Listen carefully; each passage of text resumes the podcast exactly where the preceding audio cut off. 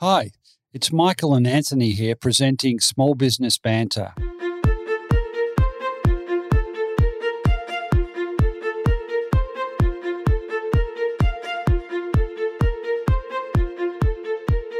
A healthy micro and small business sector means a successful economy and a more vibrant society. Small Business Banter is about helping regional business owners better prepare for the current challenges but also for the next stage of business success. I'm Michael Kerr, founder of Kerr Capital, advisors to business owners. Each week, with Anthony Turner from the Small Business Mentoring Service, we'll interview a different small business expert or a fellow business owner and get them to share their best tips and insights for you, the listeners. Small Business Banter is brought to you from the studios of 104.7 Gippsland FM and is heard across Australia on the Community Radio Network. Thanks also to our supporters, Kerr Capital and the Small Business Mentoring Service.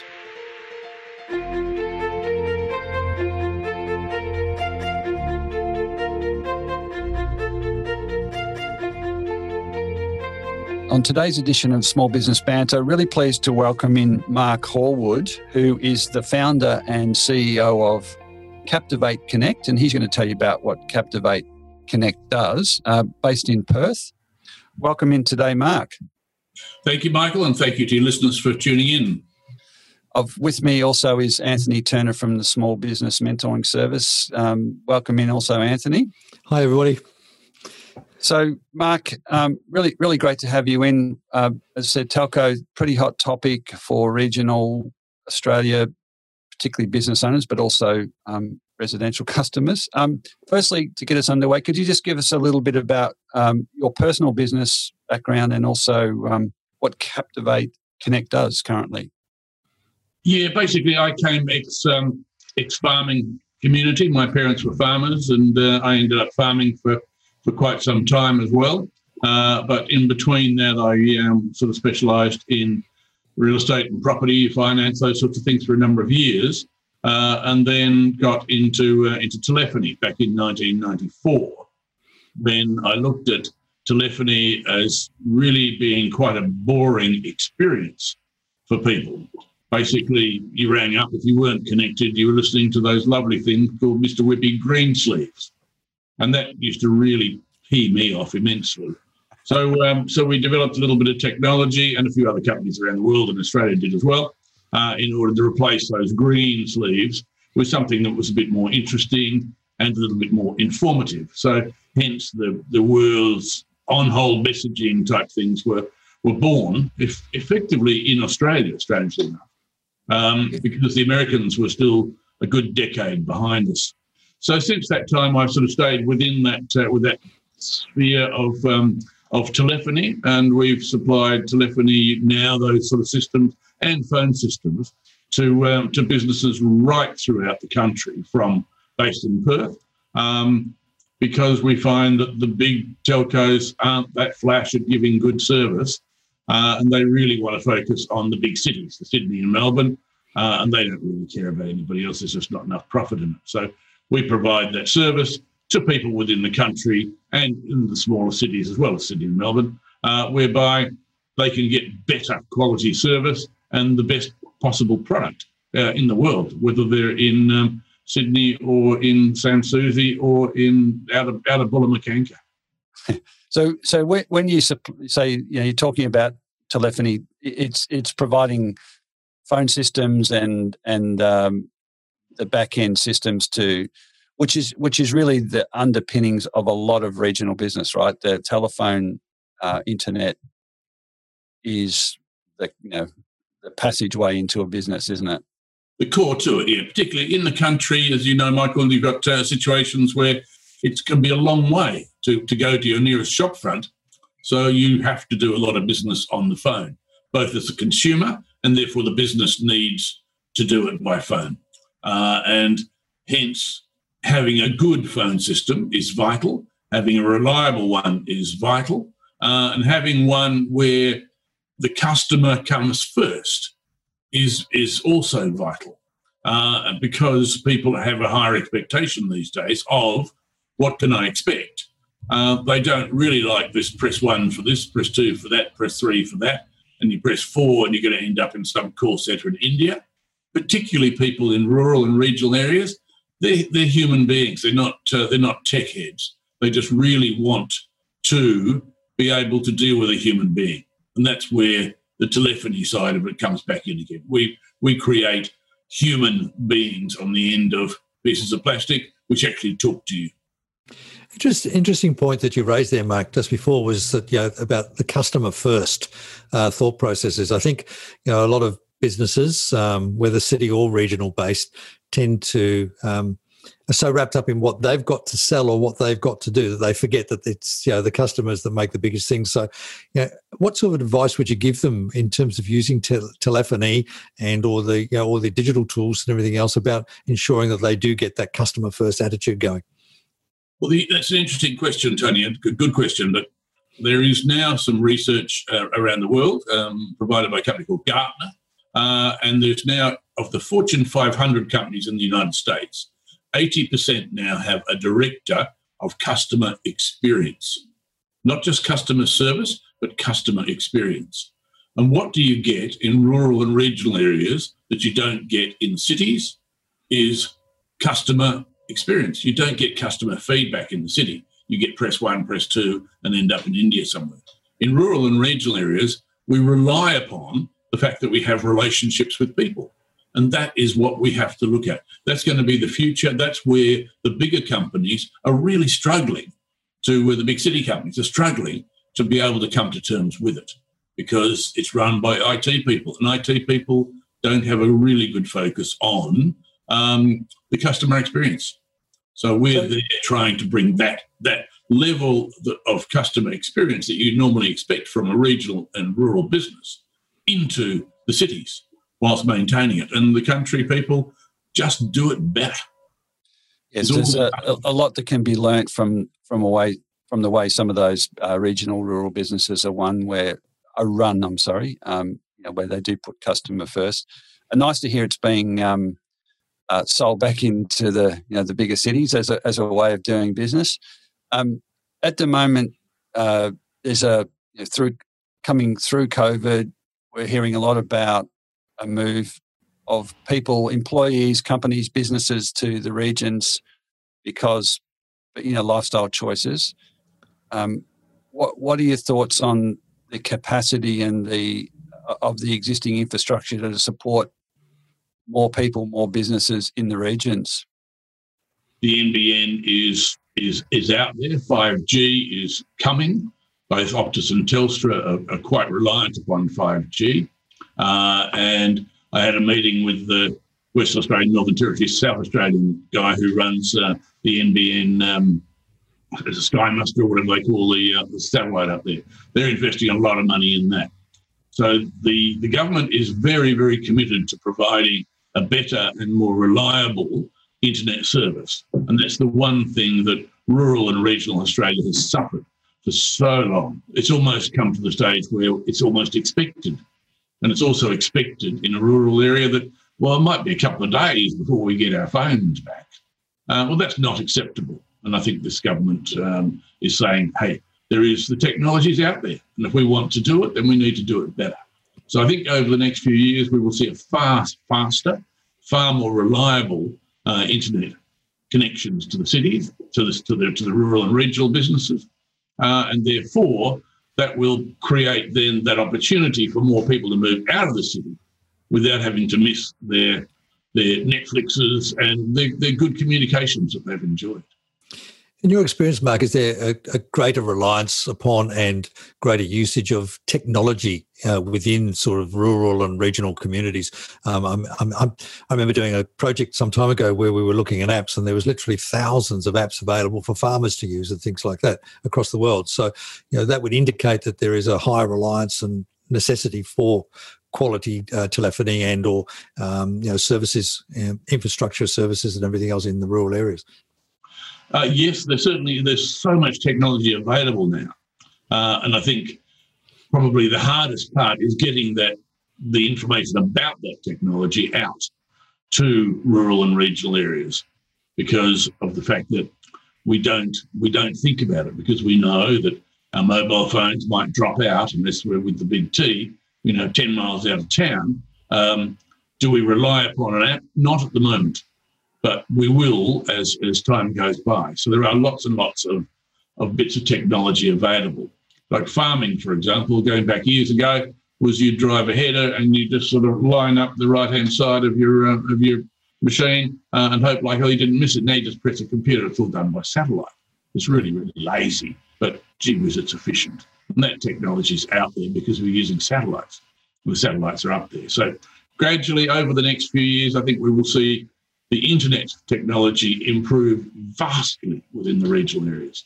And so it's a matter of the businesses in rural and regional Australia also getting ready for that. In other words, getting those apps ready so that as soon as we get that reliability, then communicate that uh, and tell the people about that we've got a new app for you to buy your parts or buy your your um, fertilizers or do business with us. However, so Mark, that's yeah, certainly um, interested to hear your, your thoughts on. We've, we've touched on tech in agriculture there. What what other uh, small businesses do you work with, and how are they using uh, tech, internet, telephony to to really make their business more efficient, more profitable, easier to run? Well, if we take the um, if we take the telephony, the business telephony, which is our, our sort of core business, that's the one I probably know better than, than farming apps. I wasn't a very good farmer. But um, if we take that, for example, in the historic old, old system, is that uh, you have to try and get a, a, tech to come out and plug in a new a new handset if you've got a new employee. Uh, to find a tech in some of these towns might cost you 500 bucks to get somebody to drive in. Uh, and it might take you two or three months to get a new line put in if you had this new employee. Uh, with the new technology now based on on the the internet, um, all you do is you say, "It's okay. I've got a new employee starting tomorrow, uh, and his name is Michael Kerr." Okay, cool. So, Mark, can you send out a new handset? Bang, we'll program that handset up and just go and plug it in. So this it. is IP telephony. We're talking oh, IP telephony. Yeah, yeah. Yeah. Well, yeah. the days of um, of the copper line network are pretty historic now. They're going to wind it down completely. They're going to shut it down. So anybody who still is using the copper line network, um, you know, get ready because they're going to shut you down sooner or later. You'll need to go to IP. It's a matter of just timing it right because the efficiency gains will be the cost saving gains. You know, for rural and regional Australia, we used to have to pay you know, uh, an STD call every time we rang somebody in the nearest city or even the nearest town. Uh, with internet telephony, you don't pay that at all. It's just it's just a call over the internet. So it can, in some cases, be totally free. You pay a little bit more, but nothing like what you're paying now for a call, uh, and you get a really high quality call. You can also yeah. have situations there where, you know, if somebody's away um, in the in a real a rural area, for example, for the day away from the office, their call is just automatically sent to them to their mobile phone or their laptop. And they can work from home. Same as in, in Victoria, a lot of you guys are still working from home. Um, so I could ring your office, and I don't know whether you're working from home, whether you're in an airport, or whether you're in New York having lunch. It's just going to ring on your desk phone and your laptop and your mobile phone simultaneously and no one knows where you are when I'm talking to you. Yeah, so it's um, it's going to take uh, the development of some trust for, for, for companies to you know um, with their employees not knowing where they are. That's a, that's a whole other matter. But uh, look, we are talking today on Small Business Banter to Mark Horwood, who's CEO of Captivate Connect, working with um, telephony in regional and uh, rural businesses. I wanted to slightly change tack, um, Mark.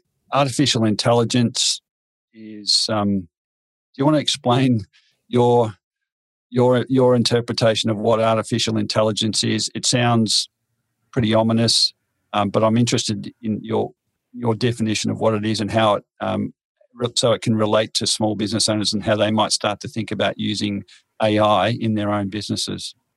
Yeah, good uh, good point, Michael. Um, AI is a, um, a, sort of a term that's developed a little bit beyond its actual true position. most AI is mechanical learning. The machine itself has to learn what to do, uh, and at the moment, it, it, doesn't have its own intelligence. So mechanical learning is probably a, a better way. But if we look at what, let's compare the city to the country. If I was to ring um, the local elders in Bullamakanka, for example, chances are the person at the end of that phone would recognise me.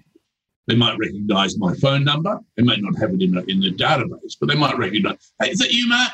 I said, yeah, it is. How are you? That's, that's human intelligence. What the large organisations are trying to do is to replicate that by voice recognition, again, machine learning. So the, the taxation department does it, um, whereby you have your, your voice recorded and those voice patterns are recognisable by their, their database.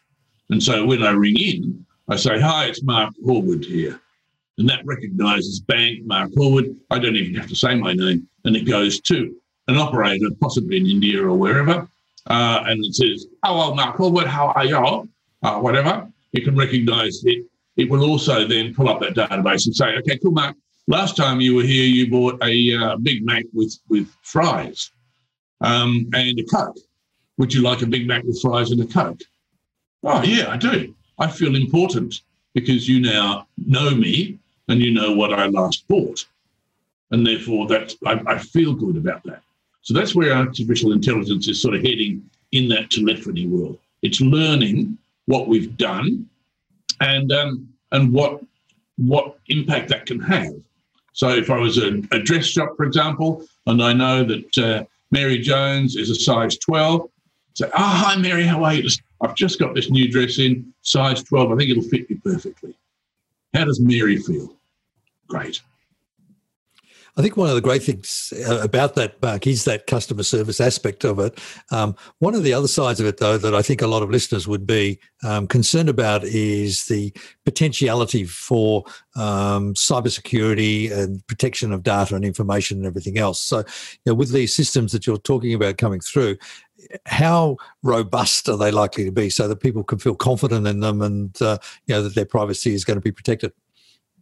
Um, therein lay a million dollar question, Anthony, because each of those is going to have its own challenges because you're talking a small business that's recording this information.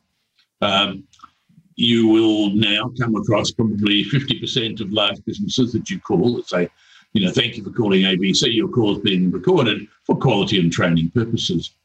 Now, those calls are generally recorded and stored in the cloud and they're encrypted so they're very, very safe because they, they pay a fair bit of money for that service. But using artificial intelligence, and um, it's no different, really, though, from me going into that dress shop or my wife going into that dress shop and they write down that uh, Mark's wife, Amy, was a size 12 uh, and she likes bright blue. It's really no different from that. Uh, if, for example, you use your credit card to go to a restaurant. You know, the credit card details, they sell that information to you and they know exactly how much you spend on restaurants month in, month out, how much you spend on everything month in, month out. That information goes to the banks as well. So if you make an application for a loan uh, and uh, you, you, put down your details, how much do you spend on restaurants every month? Uh, $500. Okay, cool. They scan your credit card details and say, well, you don't, you spend 1500 So I think we have to accept the fact that some of this information that we're already giving uh, is, is going into the public domain. Same as Facebook. People, they put their lives on Facebook and then wonder why people advertise at them. That's what Facebook does for a living. Um, it's, a, it's a good. Um, I, I, like the way you um, you, you define that. Often it does take a little bit of a historical perspective just to, to make us realise that things, you know, are different, but they're also the same. And you know, we're got a, you know, privacy has uh, been a concern for a long time, and uh, maybe it's on steroids now. But um, I'm just interested in um, a lot of at the smaller end of businesses, um, myself included.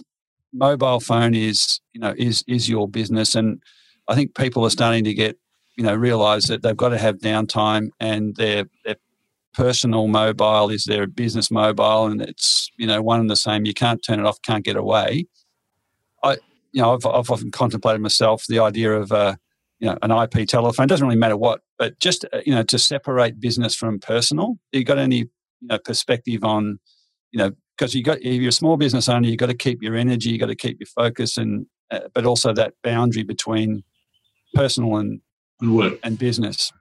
Yeah, the, the days, um, Michael, of having to have a desk phone uh, in in our office um, are optional now.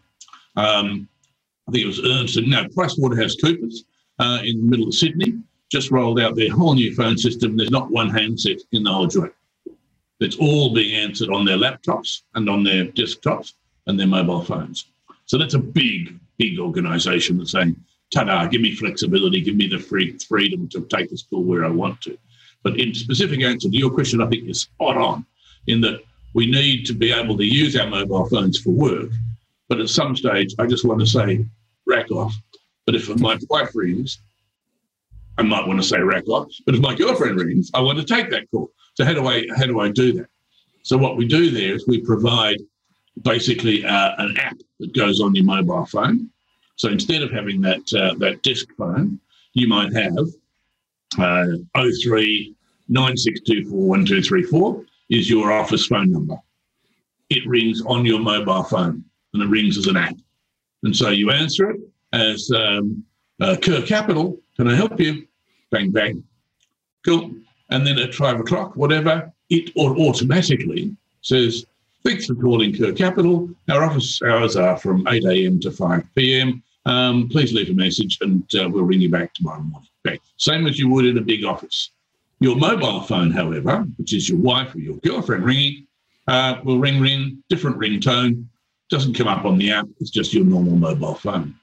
If you want to ring out on the business, you use the app and it comes through as Kerr Capital on the 03 number, not the 041, whatever it might be. So that's, that's a, yeah, it's an excellent practical, you know, use of some technology, isn't it, to, to help start to break down the boundaries or, or, or in fact, reinforce the boundaries, you know, between yeah, work and. Similarly, when, you, when you've been working from home um, for months and months and months on end, it's very hard. I found it very hard anyway to be able to differentiate, to say, okay, cool, it's now eight o'clock. I'm going to, to just turn on and go to work. It's now six o'clock. I'm going to turn off and become a, a father and husband again. Uh, and so with these things, it's a way of doing that. The phone, you tell it what time to, to answer, you tell it what time not to answer. You tell it on weekends, rack off.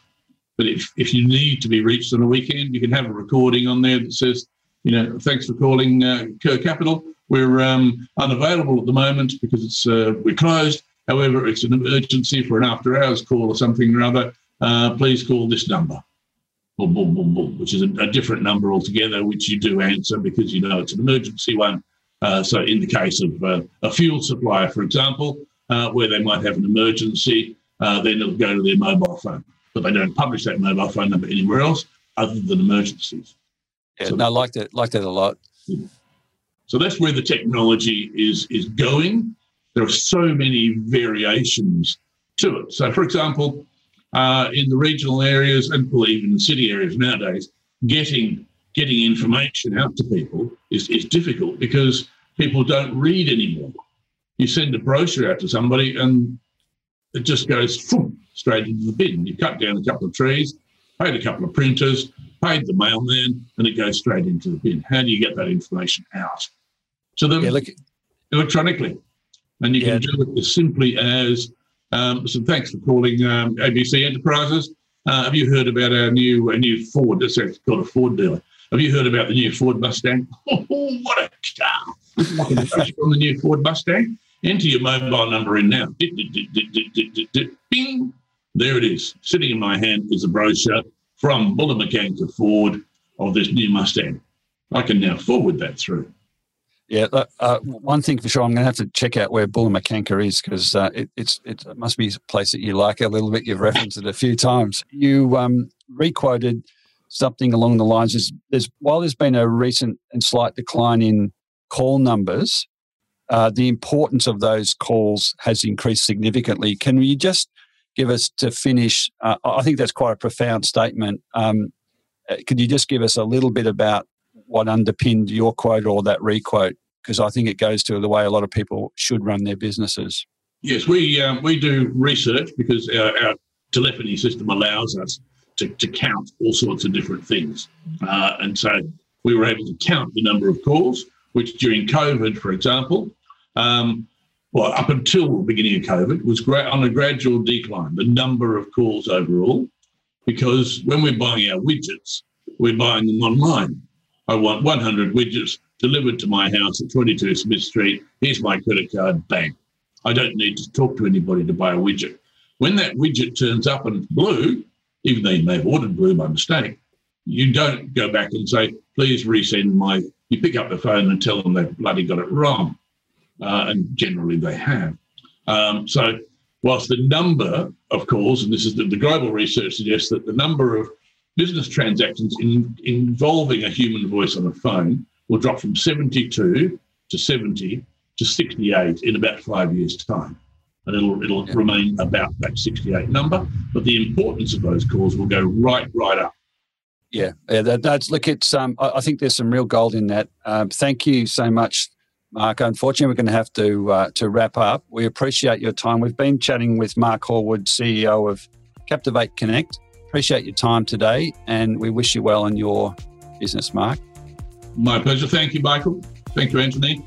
Welcome, and good to talk to you, Mark.